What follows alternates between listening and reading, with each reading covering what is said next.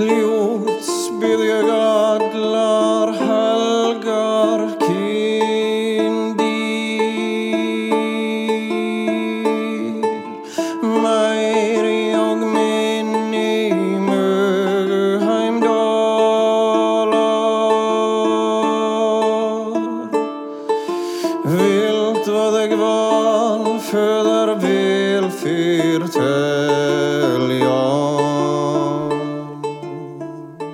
سلام. به قسمت سیزدهم پادکست ژرمانیا خوش اومدین. ژرمانیا پادکستیه که تو شما با من سید ابراهیم تقوی همسفر میشین و در تواریخ گروهی از اقوام بربر اروپای عهد باستان معروف به ژرمنها سیر میکنین. سفر توی قسمت قبلی به هجوم هونها و سقوط پادشاهی اسروگوتها رسید و سرنوشت تراژیک شاه ارمانریک که به شهادت آثار مکتوب شده چند قرن بعد در قالب ترانه‌ها و افسانه‌های شفاهی ژرمن‌ها سینه به سینه نقل شده و اقلاً بخشی از این افسانه‌ها امروزه در دسترسمون هست. هونها مردمان به واقع عجیبی بودن. گزارش‌های تاریخی دست اول از سبک زندگیشون توی اروپا تازه چند دهه بعد از جایی که الان توی مسیرمون هستیم نوشته شدن.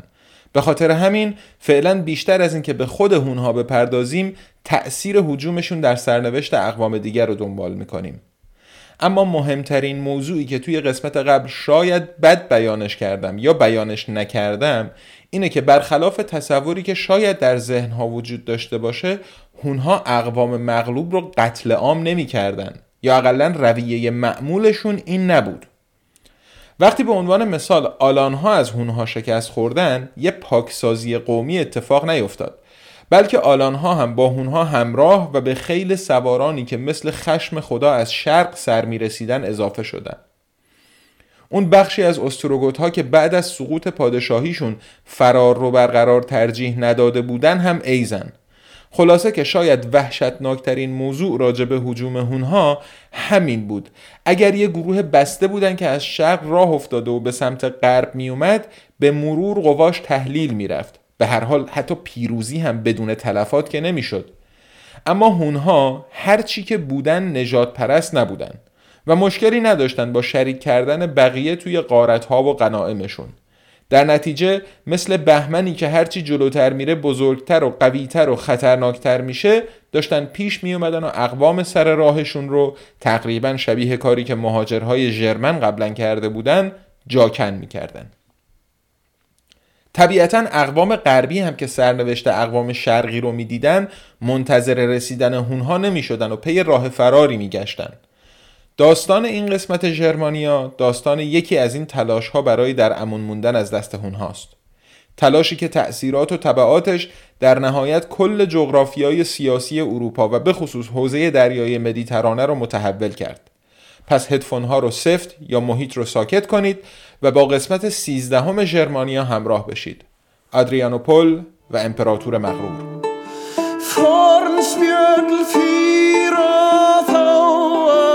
främst om man har var alla där i mer byggdi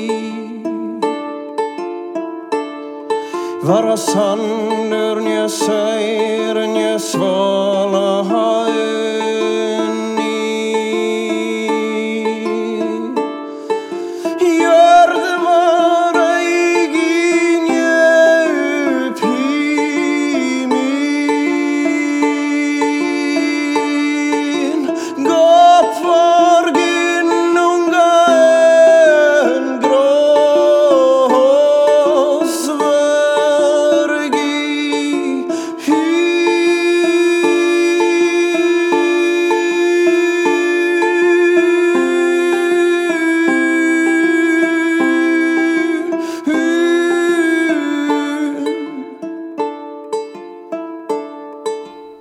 وقایعی رو که توی این قسمت میخوام براتون تعریف کنم، جناب آمیانوس مارسلینوس، تاریخنگاری که قبلا هم باهاش آشنایی مختصری داشتیم، توی آخرین بخش کتاب تاریخ رومش به تفصیل روایت کرده.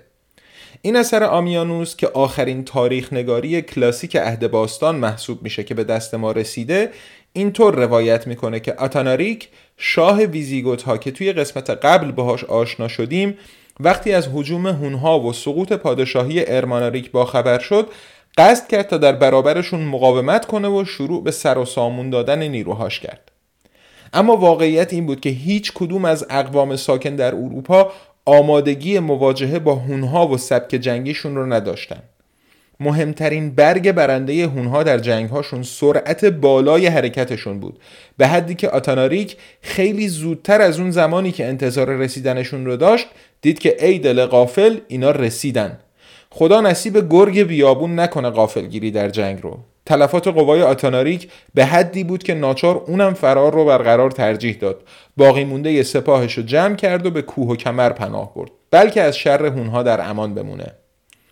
هونها هم البته قصد بیخیال شدن نداشتن و در تعقیبش بودن، ولی در نهایت به شهادت جناب آمیانوس به خاطر حجم زیاد غنایمی که به دست آورده بودن، دست از سر آتاناریک برداشتن. جناب آمیانوس می نویسه: در این زمان خبر به دیگر ملل گوت رسید که نژادی از مردمان پیش از این ناشناخته به ناگاه چونان گردبادی که از کوهساران بلند بر ایشان نازل گشته، گویی که از شکافی مخفی در زمین برخاسته باشند و در کار غارت و نابودی هر آن چیزی بودند که بر سر راهشان بود. پس بخش اعظم مردمانشان که در پی قحط آذوقه و مایحتاج از پیروی آتاناریک روی برتافته بودند، بران شدند تا گریخته و موتنی جدید بجویند، دور از جمله بربرها. و پس از تأمل بسیار در باب این موتن جدید، ایشان را رای چنان شد که تراکیه مناسب ترین گزینه است به دو دلیل: نخست آنکه سرسبز ترین خطه بود و پر از چمنزار، دیگر از آن روی که پهنه وسیع دانوب آن را از جمله بربرهای در معرض طوفان جنگ با بیگانگان جدا می ساخت و جمله مردمانشان را این رای نیکو آمد. منطقه تراکیه تراس که در دوران باستان زمانی بخشی از فرهنگ یونانی محسوب میشد، امروزه بخشهایی از بلغارستان، یونان و ترکیه را شامل میشه. توی دورانی که راجع بهش صحبت میکنیم، بخشی از تراس که در ساحل جنوبی رود دانوب واقع شده بود، ایالت رومی حساب میشد و همونطور که جناب آمیانوس فرمودن، به لطف این مانع طبیعی میتونست جای خوبی باشه برای در امان موندن از هجوم هونها. اما خب رومی که تا اینجای کار نزدیک پانصد سالی میشد که با ژرمن‌ها در حال سر و کله زدن و جنگیدن بود، بیکار نمی نشست که این گوتها، در واقع ویزیگوتها، خوشخوشان از مرز امپراتوری بگذرن و توی ایالات ساکن بشن. این شد که بعد از رسیدن به ساحل شمالی دانوب، برای امپراتور والنس، امپراتور نیمه شرقی، سفیر فرستادن که ای امپراتور، ای بزرگ، ای خفن، تو رو به ارواح خاک آقات اجازه بده ما از دانوب رد شیم، بیایم تو تراس که این هونها نیان در هم بپیچوننمون. ما هم قول میدیم رعایای خوبی باشیم، قتل و غارت نکنیم، به جاش زمینای بایر رو دایر کنیم، هر وقت لازم داشتی نیروی کمکی هم در اختیارتون میذاریم. دربار امپراتور روم هم مثل هر دربار دیگه‌ای پر بود از افراد بادمجون دور قابچین که از این سفیر فرستادن گوتها هم برای چاپلوسی والنس استفاده می‌کردند که آقا شما چنان امپراتور خفن و قدر قدرتی هستی که از گوشه گوشه جهان سفیر فرستادن برای جهت ابراز خاکساری، نیروهای اینها هم به ارتشت اضافه بشن رسما شکست ناپذیر میشی. کلی هم مالیات میدن و خزانه تو پر طلا میکنن. در نهایت امپراتور با درخواست آلاویو و فریتیگرن، رهبران ویزیگوتها، موافقت کرد و چند تا از افسرانش رو مأمور کرد تا برن و نظارت کنن بر عبور گوتها و اقوام دیگه‌ای که از دست هونها تا ساحل دانوب فرار کرده بودن از مرز امپراتوری روم. خیلی عظیم مردم آواره سوار بر کشتی و قایق و کرجی و تخت پاره شروع کردن به تلاش برای عبور از دانوب. کم پیش نمی اومد که به خاطر تعداد زیاد سرنشین ها وسیله‌ای که روش سوار شده بودن چپه بشه و تنداب‌های دانوب اون بخت برگشته هایی رو که تلاش می‌کردن با شنا کردن خودشون رو به ساحل برسونن با خودش ببره. با این حال تعداد پناهنده ها به قدری زیاد بود که حتی افسرهایی که مأمور شمارش رعایای تازه وارد روم بودن خیلی زود حساب از دستشون در رفت. به هر شکلی که بود ویزیگوتها از دانوب گذشتن و سپاه بربرها به قول جناب آمیانوس مثل مواد مذاب آتشفشان اتنا توی ایالت تراس پخش شدن. این اتفاق نقطه عطفی در تاریخ روم و ژرمن‌ها بود. برای اولین بار یک قوم ژرمن اجازه پیدا کرده بود تا در مرزهای امپراتوری ساکن بشه. اینکه آمیانوس معتقد بود با این اتفاق مایه ویرانی امپراتوری روم وارد مرزها شده بود، در واقع فقط به ماجرای همین قسمت ژرمانیا مربوط بود. اما نزدیک یک قرن بعد این حرفش در مقیاس خیلی بزرگتری حقیقت پیدا کرد و به واقع گوتها باعث سقوط امپراتوری روم غربی شدن. اما بهتره که به آینده نپریم و برگردیم به سال سیصد و هفتاد و شش و ایالت تراس که عملاً تبدیل به اقامتگاه پناهنده های فراری از دست هونها شده بود.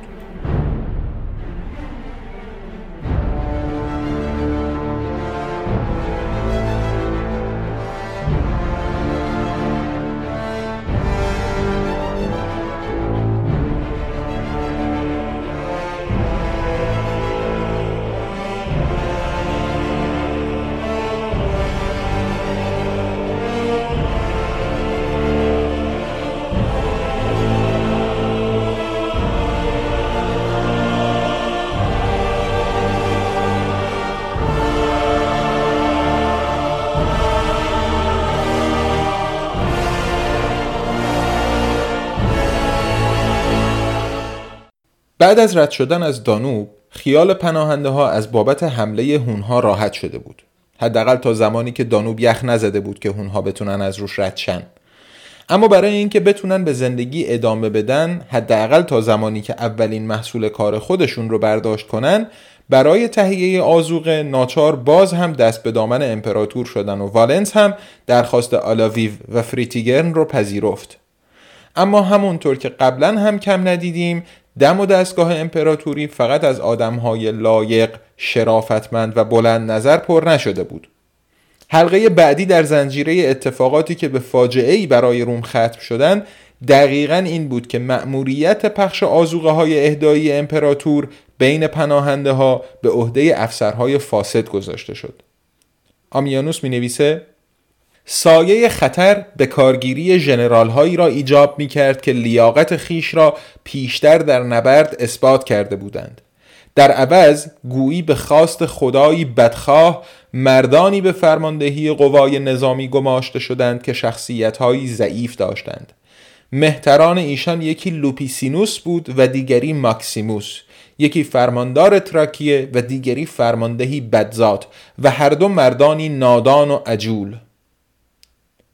این فرمانده ها و مردان زیر دستشون جدای از آزار و اذیت و بدرفتاری با پناهنده های بیچاره که از حق نگذریم جرمی مرتکب نشده بودن، عملا دست به اختلاس هم می زدن و عوض پخش کردن آذوقه بینشون در ازای قضا ازشون برده می گرفتن، حتی گاهی فرزندان بزرگانشون رو.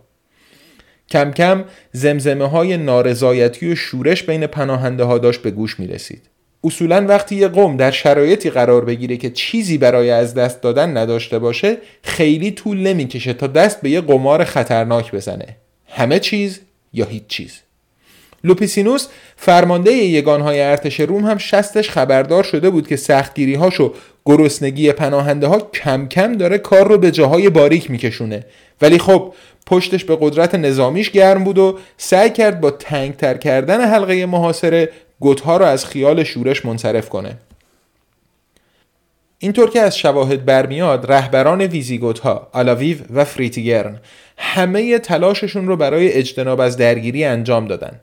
وقتی به دعوت لوپیسینوس داشتن به سمت شهر مارسیانوپولیس در بلغارستان امروزی میرفتن، توی مسیر خیلی آروم و دست به عصا حرکت میکردن که مبادا بهانه‌ای دست کسی بدن. هدفشون این بود که فرمانبرداریشون از روم و امپراتورش رو به همه نشون بدن. اما رومی‌ها چطوری جواب این نمایش حسن نیت رو دادن؟ آلاویو و فریتیگرن خب مهمون لوپیسینوس بودن، ولی به هر حال تک و تنها که پا نشده بودن بیان. یه سپاه کوچیکی همراهشون اومده بود، تا حدودی هم با این هدف که توی مارسیانوپولیس شاید بتونن آذوقه و مایحتاج هم تهیه کنن. لوپیسینوس اما اصلاً با این حرکت حال نکرد و نیروهاشو فرستاد تا راه گوتها رو ببندن و بیرون از شهر متوقفشون کنن. هرچی همین پناهنده ها سعی کردن با زبون خوش بهشون حالی کنن که آقا ما کاریتون نداریم به قپه همایونی امپراتور، قسم خودمون و زن و بچه هامون گرسنه ایم، فقط میخوایم بیایم تو شهرتون یه چیزی برای خوردن گیر بیاریم. اما همه این اصرارها راه به جایی نبرد. خشم و نارضایتی از رفتار رومی ها مدتها بود که همینطور توی دلهای گوتها تلمبار میشد. بی‌توجهی رومی ها به اضطرار موقعیت گوتها در این شرایط بالاخره کار خودشو کرد و این رویارویی به خشونت کشید. یه سری از گوتها که دیگه کارد به استخونشون رسیده بود با تعدادی از نیروهای رومی درگیر شدن، اونا رو کشتن و جنازه هاشون رو غارت کردن. شاید هنوز برای حفظ آرامش و تبدیل نکردن یه دعوا به یه جنگ تمام عیار دیر نشده بود. یه فرمانده عاقبت اندیش و آینده نگر میتونست موقعیت رو کنترل کنه. اما اگر بخوایم نوشته های جناب آمیانوس رو باور کنیم، لوپیسینوس هرچی که بود عاقبت اندیش و آینده نگر نبود. همزمان با این اتفاقها، لوپیسینوس همراه با آلاویو و فریتیگرن توی یه مجلس مهمونی مشغول عشق و حال و عیش و نوش بود. به قول جناب آمیانوس در حلقه ابلهان و سرگران از شراب و خواب. توی این شرایط لوپیسینوس مست و پاتیل بود که بهش مخفیانه خبر دادن بیرون شهر چه اتفاقی افتاده و همونطور که عرض کردم و از مستی فرمانده هم انتظار میره، به جای دوراندیشی سیاسی افسارش رو دست ترس و خشم داد. به دستور لوپیسینوس افسران گارد محافظی رو که همراه آلاویو و فریتیگرن اومده و بیرون از چادر محل جشن مستقر شده بودن گردن زدن. این واکنش همونطور که قطعاً میتونین تصور کنین خشم گوتها رو شعله برتر هم کرد. شاهانشون رو با ظاهر دعوت به مهمونی کشیده بودن توی شهر و حالا اسیرشون هم کرده بودن یا شاید حتی کشته بودن. شما تصور بفرمایید یه چیزی شبیه عروسی سرخ توی گیم آف ترونز که توش آداب مهمان نوازی رو کلن دادن به جوب آب. اما فریتیگرن و آلاویو زنده بودن و به عز و التماس از لوپیسینوس میخواستن بهشون اجازه بده تا برگردن و مردمشون رو آروم کنن. فرمانده رومی بالاخره حرف تو کلش رفت. از خر شیطون پیاده شد و رهبران گوتها رو آزاد کرد تا پیش قومشون برگردن. اما وقتی که گوتها با فریادهای شادی از رهبرانشون استقبال کردن، کار از کار گذشته بود و فریتیگرن و آلاویو هم متوجه شدن که این قوم رو دیگه نمیشه با وعده و وعید رومی قانع کرد تا بی خیال جنگ بشه. این شد که این بار فرمانده ها به خواست قوم گردن گذاشتن و راه افتادن تا یک بار دیگه این درس رو به روم و به مایی که تاریخ رو میخونیم بدن که تحت فشار گذاشتن یک قوم تا جایی که فایده‌ای در پرهیز از جنگ نبینه آخر و عاقبت نداره. حتی قبل از هجوم هونها فریتیگرن یه جورایی رهبر اپوزیسیون بین ویزیگوتها حساب میشد و رقیب آتاناریک. آمیانوس می نویسه که آتاناریک از والنس خواست تا برای امضای قرارداد صلح روی کشتی وسط دانوب ملاقات کنن چون به دلایل مذهبی نمیتونسته پا بر خاک روم بذاره. با این حساب ظاهراً مقامی که آتاناریک در بین ویزیگوتها داشته وجهه مذهبی در آیین گوتها داشته و جای تعجب نداره که تحت حکومت آتاناریک گوتهایی که به خاطر آموزه های وولفیلا مسیحی شده بودن مورد آزار و اذیت قرار می گرفتن. این موضوع رو که در نظر بگیریم، مسیحی شدن فریتیگرن رقیب آتاناریک میتونه غیر از تابیدن نور ایمان به قلبش انگیزه های سیاسی هم داشته باشه. با این تغییر مذهب فریتیگرن نه تنها رهبر گروهی میشد که برای جنبه مذهبی حکومت آتاناریک تره هم خورد نمیکردن، بلکه توی جنگ قدرت از حمایت روم و امپراتورهای مسیحیش هم برخوردار میشد.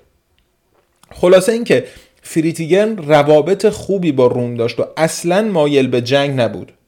با این حال وقتی پیش گوتها برگشت متوجه شد که کار از کار گذشته و این جماعت آواره رو دیگه نمیشه جز با جنگ راضی کرد.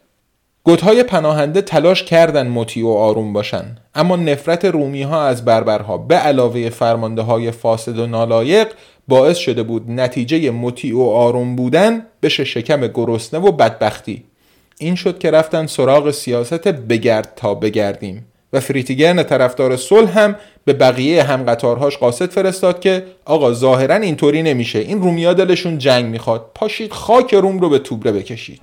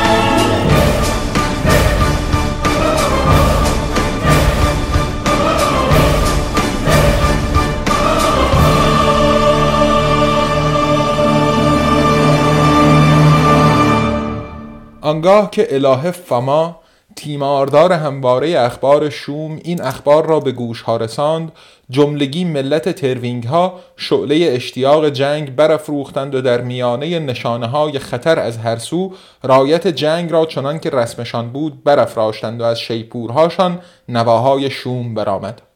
آنگاه دست دست لشکرهای وحشیان روستاها را غارت کرده و به آتش کشیدند و از این ویرانی آن کس را که در مسیرشان بود به تکاپو انداختند. بی توجه به سن و سال یا جنس پیش رفته و در کشتاری عظیم همه چیز را نابود ساختند. کودکان را از سینه مادران جدا ساخته و می کشتند. پس از مادران به عنف کام می گرفتند. مردانشان را پیش چشم آنان که اینگونه بیوشان می ساختند می کشتند. پسران جوان را کشان کشان از روی جنازه های والدینشان می بردند. در آخر گروهی از مردان سال خورده را گریان و نالان که به قدر کفایت زیسته اند، جمله داراییشان و نیز زنان زیبا را از کف داده، با دستان بسته و گریان بر خاکستر خانه هاشان آواره ساختند. گتهای ناامید از رفتار صلح‌آمیز با رومی ها برگشته بودند سر خونه اول و سبک زندگی چپاول و غارتگری. اخبار این اتفاقات وسط جنگ با امپراتوری ساسانی و در انتاکیه به امپراتور والنس رسید که دو تا از فرماندهان زبدش رو فرستاد تا جلوی گتها رو بگیرن. خودش هم بعد از یه آتش بس با ساسانی ها برگشت به سمت امپراتوری. همکار والنس در نیمه غربی امپراتوری، برادرزادش گراتیان، بعد از باخبر شدن از شورش گتها قصد کرد تا خودش یه سپاه برداره و بره به کمک عموش. اما تو مرزهای غربی هم امپراتوری با ژرمن‌ها هم مرز بود و نمیشد راحت اینجا رو ول کرد و لشکر به سمت شرق کشید. اینجا هم اقوام وحشی دست به شورش زده بودن و یکم طول کشید تا گراتیان دوباره به اوضاع مسلط بشه و بتونه به لشکرکشی به سمت شرق ادامه بده. تو این فاصله امپراتور والنس با سپاهش نزدیک‌های شهر آدریانوپولیس اردو زده بود که امروز میشه شهر ادیرنه تو بخش اروپایی ترکیه و به نظر میرسید درگیری با قوای اصلی گتها که اونها هم نزدیک بودن غیر قابل اجتناب باشه. از امپراتور گراتیان نامه رسیده بود که با لشکرش تو راه و به زودی به کمک والنس میاد. اما اما اما امان از غرور آدمیزاد و امان از دوروبری‌های چاپلوس. والنس که خبر پیروزی‌های گراتیان در غرب رو شنیده بود به این فکر کرد که اگر منتظر کمک گراتیان بمونه، فردا روزی که تو جنگ پیروز بشن همه افتخارش نصیب اون میشه. کسی نمیگه امپراتور والنس هم اونجا بود و پیروزی مال اون هم بود. بادمجون دور قاب چینای دور و برش هم دقیقاً روی همین نکته مانور دادن و هرچی فرمانده‌های کارآزمودش میگفتن آقا دو روز صبر کن نیروی کمکی تو راهه، به گوشش نرفت که نرفت. از طرف دیگه فریتیگرن به عنوان سفیر یک کشیش مسیحی رو پیش والنس فرستاد با این پیام که آقا شما که این فک و فامیلای ما رو میشناسی، سرشون درد میکنه واسه جنگ، داداشت هم فقط وقتی میتونه آرومشون کنه که گاه و بیگاه یه لشکری ببینن. الان شما که پا گذاشتی به میدون، بهترین زمانه برای صلح کردن. شما تراس رو به ما بده توش زندگی کنیم، قول میدم دیگه جنگی در کار نخواهد بود. اما با تفاصیلی که خدمتتون عرض کردم متوجه هستین که جناب والنس پذیرفتن صلح رو یه جورایی دون شأن خودش میدونست. فردا روزی ملت میگفتن امپراتور والنس از جنگ با یه مش بربر پاپتی ترسید و باهاشون صلح کرد.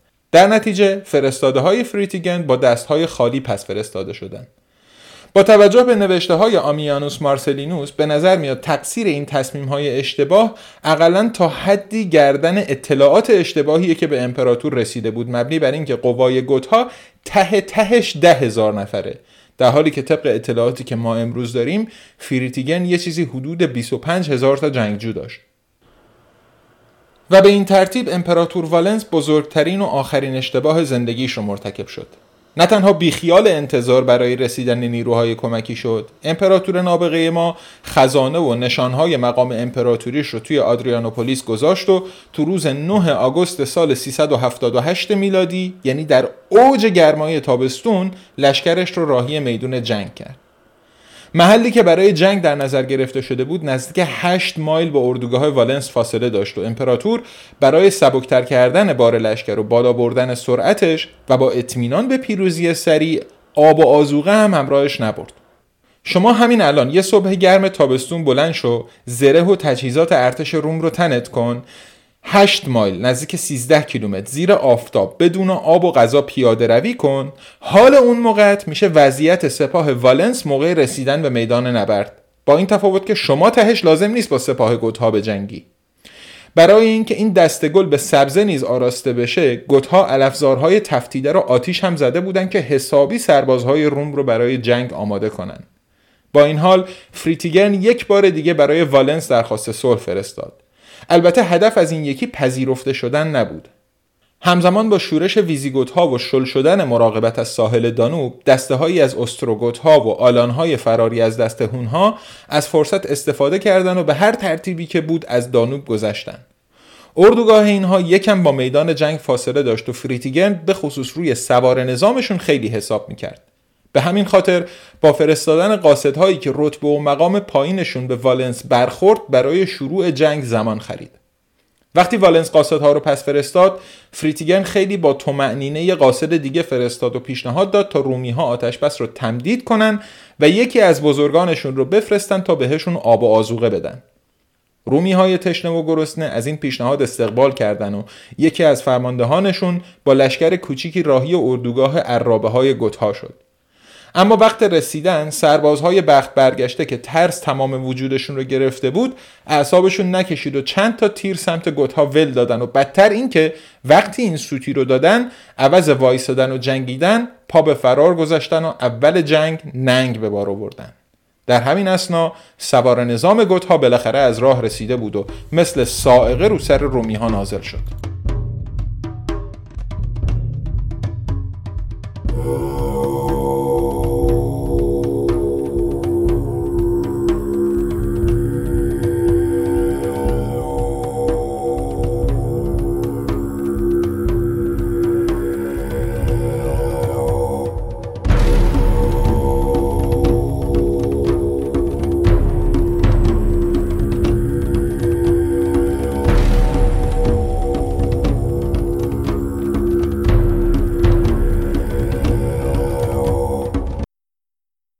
بارون سنگ و تیر و نیزه و هجوم سوار نظام از موضع مرتفع روحیه سربازهای رومی خسته رو بیشتر از قبل خراب کرد، جوری که به زحمت نظم آرایششون رو حفظ کردن. دو سپاه به هم رسیدن و با فشار و مقاومت هر طرف، توده مردان جنگجو مثل امواج دریا به این طرف و اون طرف می رفتن. جناح چپ پیاده نظام روم تا نزدیکای اردوگاه عرابه‌های گوتها پیش رفت و میتونست شاید سرنوشت جنگ رو تغییر بده اگر از حمایت مناسب سوار نظام بهره مند میشد.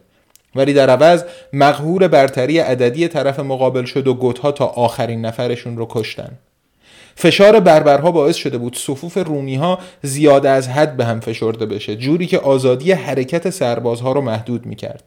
گرد و خاک برپا شده دید رومی‌ها رو مختل می‌کرد و باعث می‌شد که تیرها و نیزه‌های گوتها تلفات بیشتری از رومی‌ها بگیره. سربازی که پرتاب تیر یا نیزه رو به موقع نبینه، فرصت نمی‌کنه پشت سپرش پناه بگیره. کم کم نظم سپاه روم داشت متزلزل می‌شد. اینجا و اونجا دسته‌های رومی مقاومت می‌کردن، اما گوتها با مدل جنگیدن خاص خودشون همه رو قلقم می‌کردن و تسلیم شدن هم راه فرار از مرگ نبود. تنها راه ممکن برای فرار از مرگ توی میدون جنگی که با جنازه پوشیده شده، فرار کردنه. شاید که بخت یاری کنه. سپاه در نهایت با سوخت دادن نزدیک دو سوم نفراتش، نزدیک بیست هزار نفر تلفات، عقب نشینی، در واقع فرار کرد. امپراتور هم به عقبه رفته بود و فرستاده بود دنبال نیروهای ذخیره. کشتار با غروب آفتاب متوقف شده بود، اما گفته شده که اون شب تیری از غیب امپراتور رو زمانی که به سرکشی بین سربازهای عادی رفته بود زخمی میکنه و امپراتور اندکی بعد میمیره. هرچند که نه کسی شهادت میداد که امپراتور رو اونجا دیده و نه جنازش هیچ وقت پیدا شد. سالها بعد یکی از سربازها که اسیر گوتها شده و از دستشون فرار کرده بود، تعریف کرد که امپراتور زخمی رو به یک کلبه بزرگ دوشکوبه نزدیک اردوگاه بردن و مشغول تیمار زخم‌ها شده بودن، اما در این فاصله گوتها کلبه رو محاصره کرده بودن و بعد از یه درگیری مختصر، چون نمیدونستن کی داخل کلبه است و نمیخواستن فرصت جمع کردن غنیمت رو از دست بدن، کلبه رو آتیش زدن. سربازی که این روایت رو تعریف میکرد ظاهرا خودش رو از پنجره بیرون انداخته و جون به در برده بود.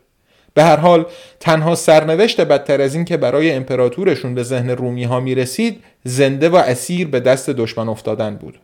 اما این موضوع تغییری در فضاحت شکست در نبرد آدریانوپول ایجاد نمی کرد. به جز امپراتور، تعداد زیادی از افسران بلندپایه و بزرگان دم و دستگاه امپراتوری توی این نبرد کشته شدند، جوری که جناب آمیانوس این شکست رو با شکست روم بیشتر از پانصد سال قبل در نبرد کانای از هانیبال مقایسه میکنه.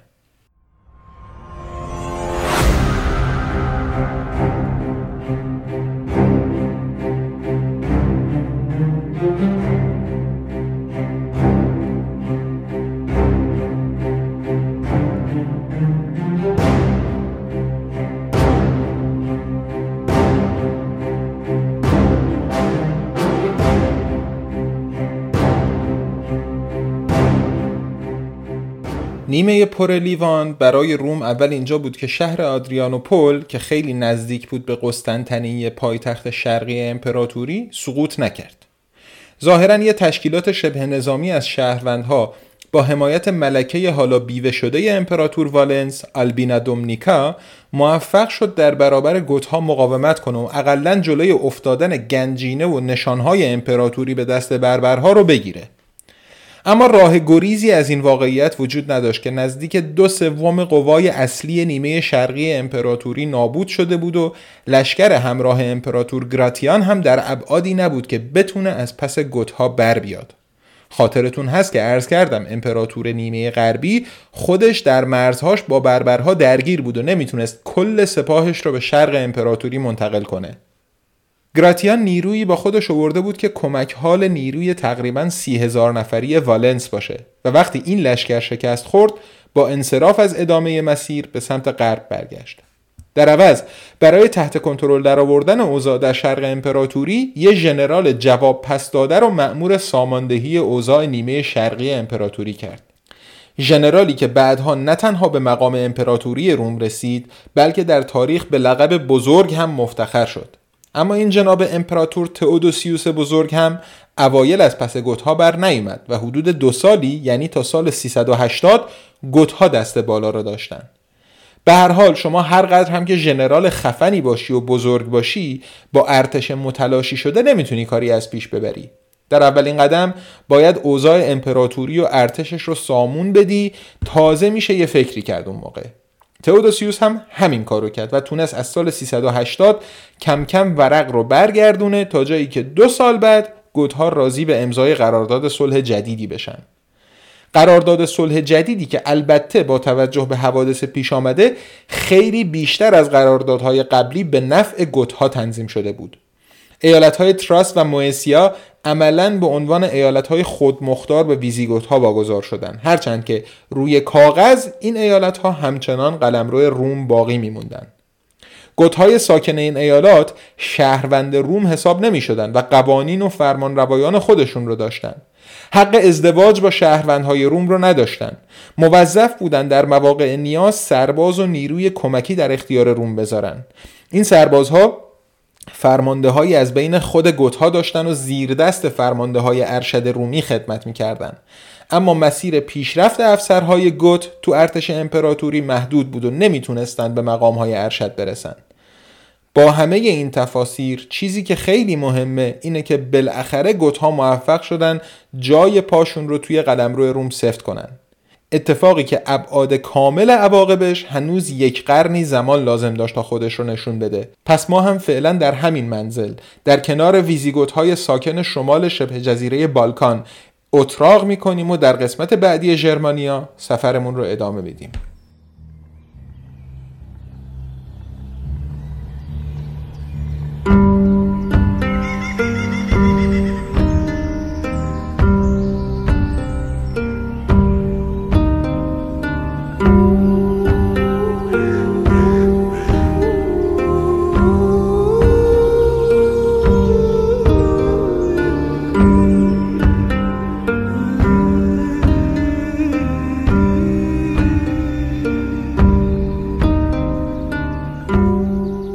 خب امیدوارم از شنیدن این قسمت ژرمانیا هم لذت برده باشین. راستش برای این قسمت قصد داشتم یه حرکت جدید رو به عنوان غافلگیری توی پادکست امتحان کنم، اما وسط‌های مسیر به این نتیجه رسیدم که اقلاً تنهایی از پسش بر نمیام و در نتیجه بیخیالش شدم. تنها اثر این تلاش نیمه کاره من شد تأخیر یک هفته‌ای در انتشار قسمت جدید پادکست که همینجا بابتش ازتون عذر میخوام. ژرمانیا رو میتونید در اپ‌های مختلف بشنوید و در توییتر، اینستاگرام یا کانال تلگرام دنبال کنید. از همه این راه‌ها میتونید برای انتقال نظر، انتقاد یا پیشنهادتون هم استفاده کنین. خیلی هم خوب میشه اگر ژرمانیا رو به دوستان و آشنایانتون هم معرفی کنین. تا قسمت بعدی ژرمانیا، خیلی مواظب خودتون و اطرافیانتون باشین و توصیه‌های ایمنی رو برای در امان موندن از کرونا جدی بگیرین. ارادتمند، تقوی.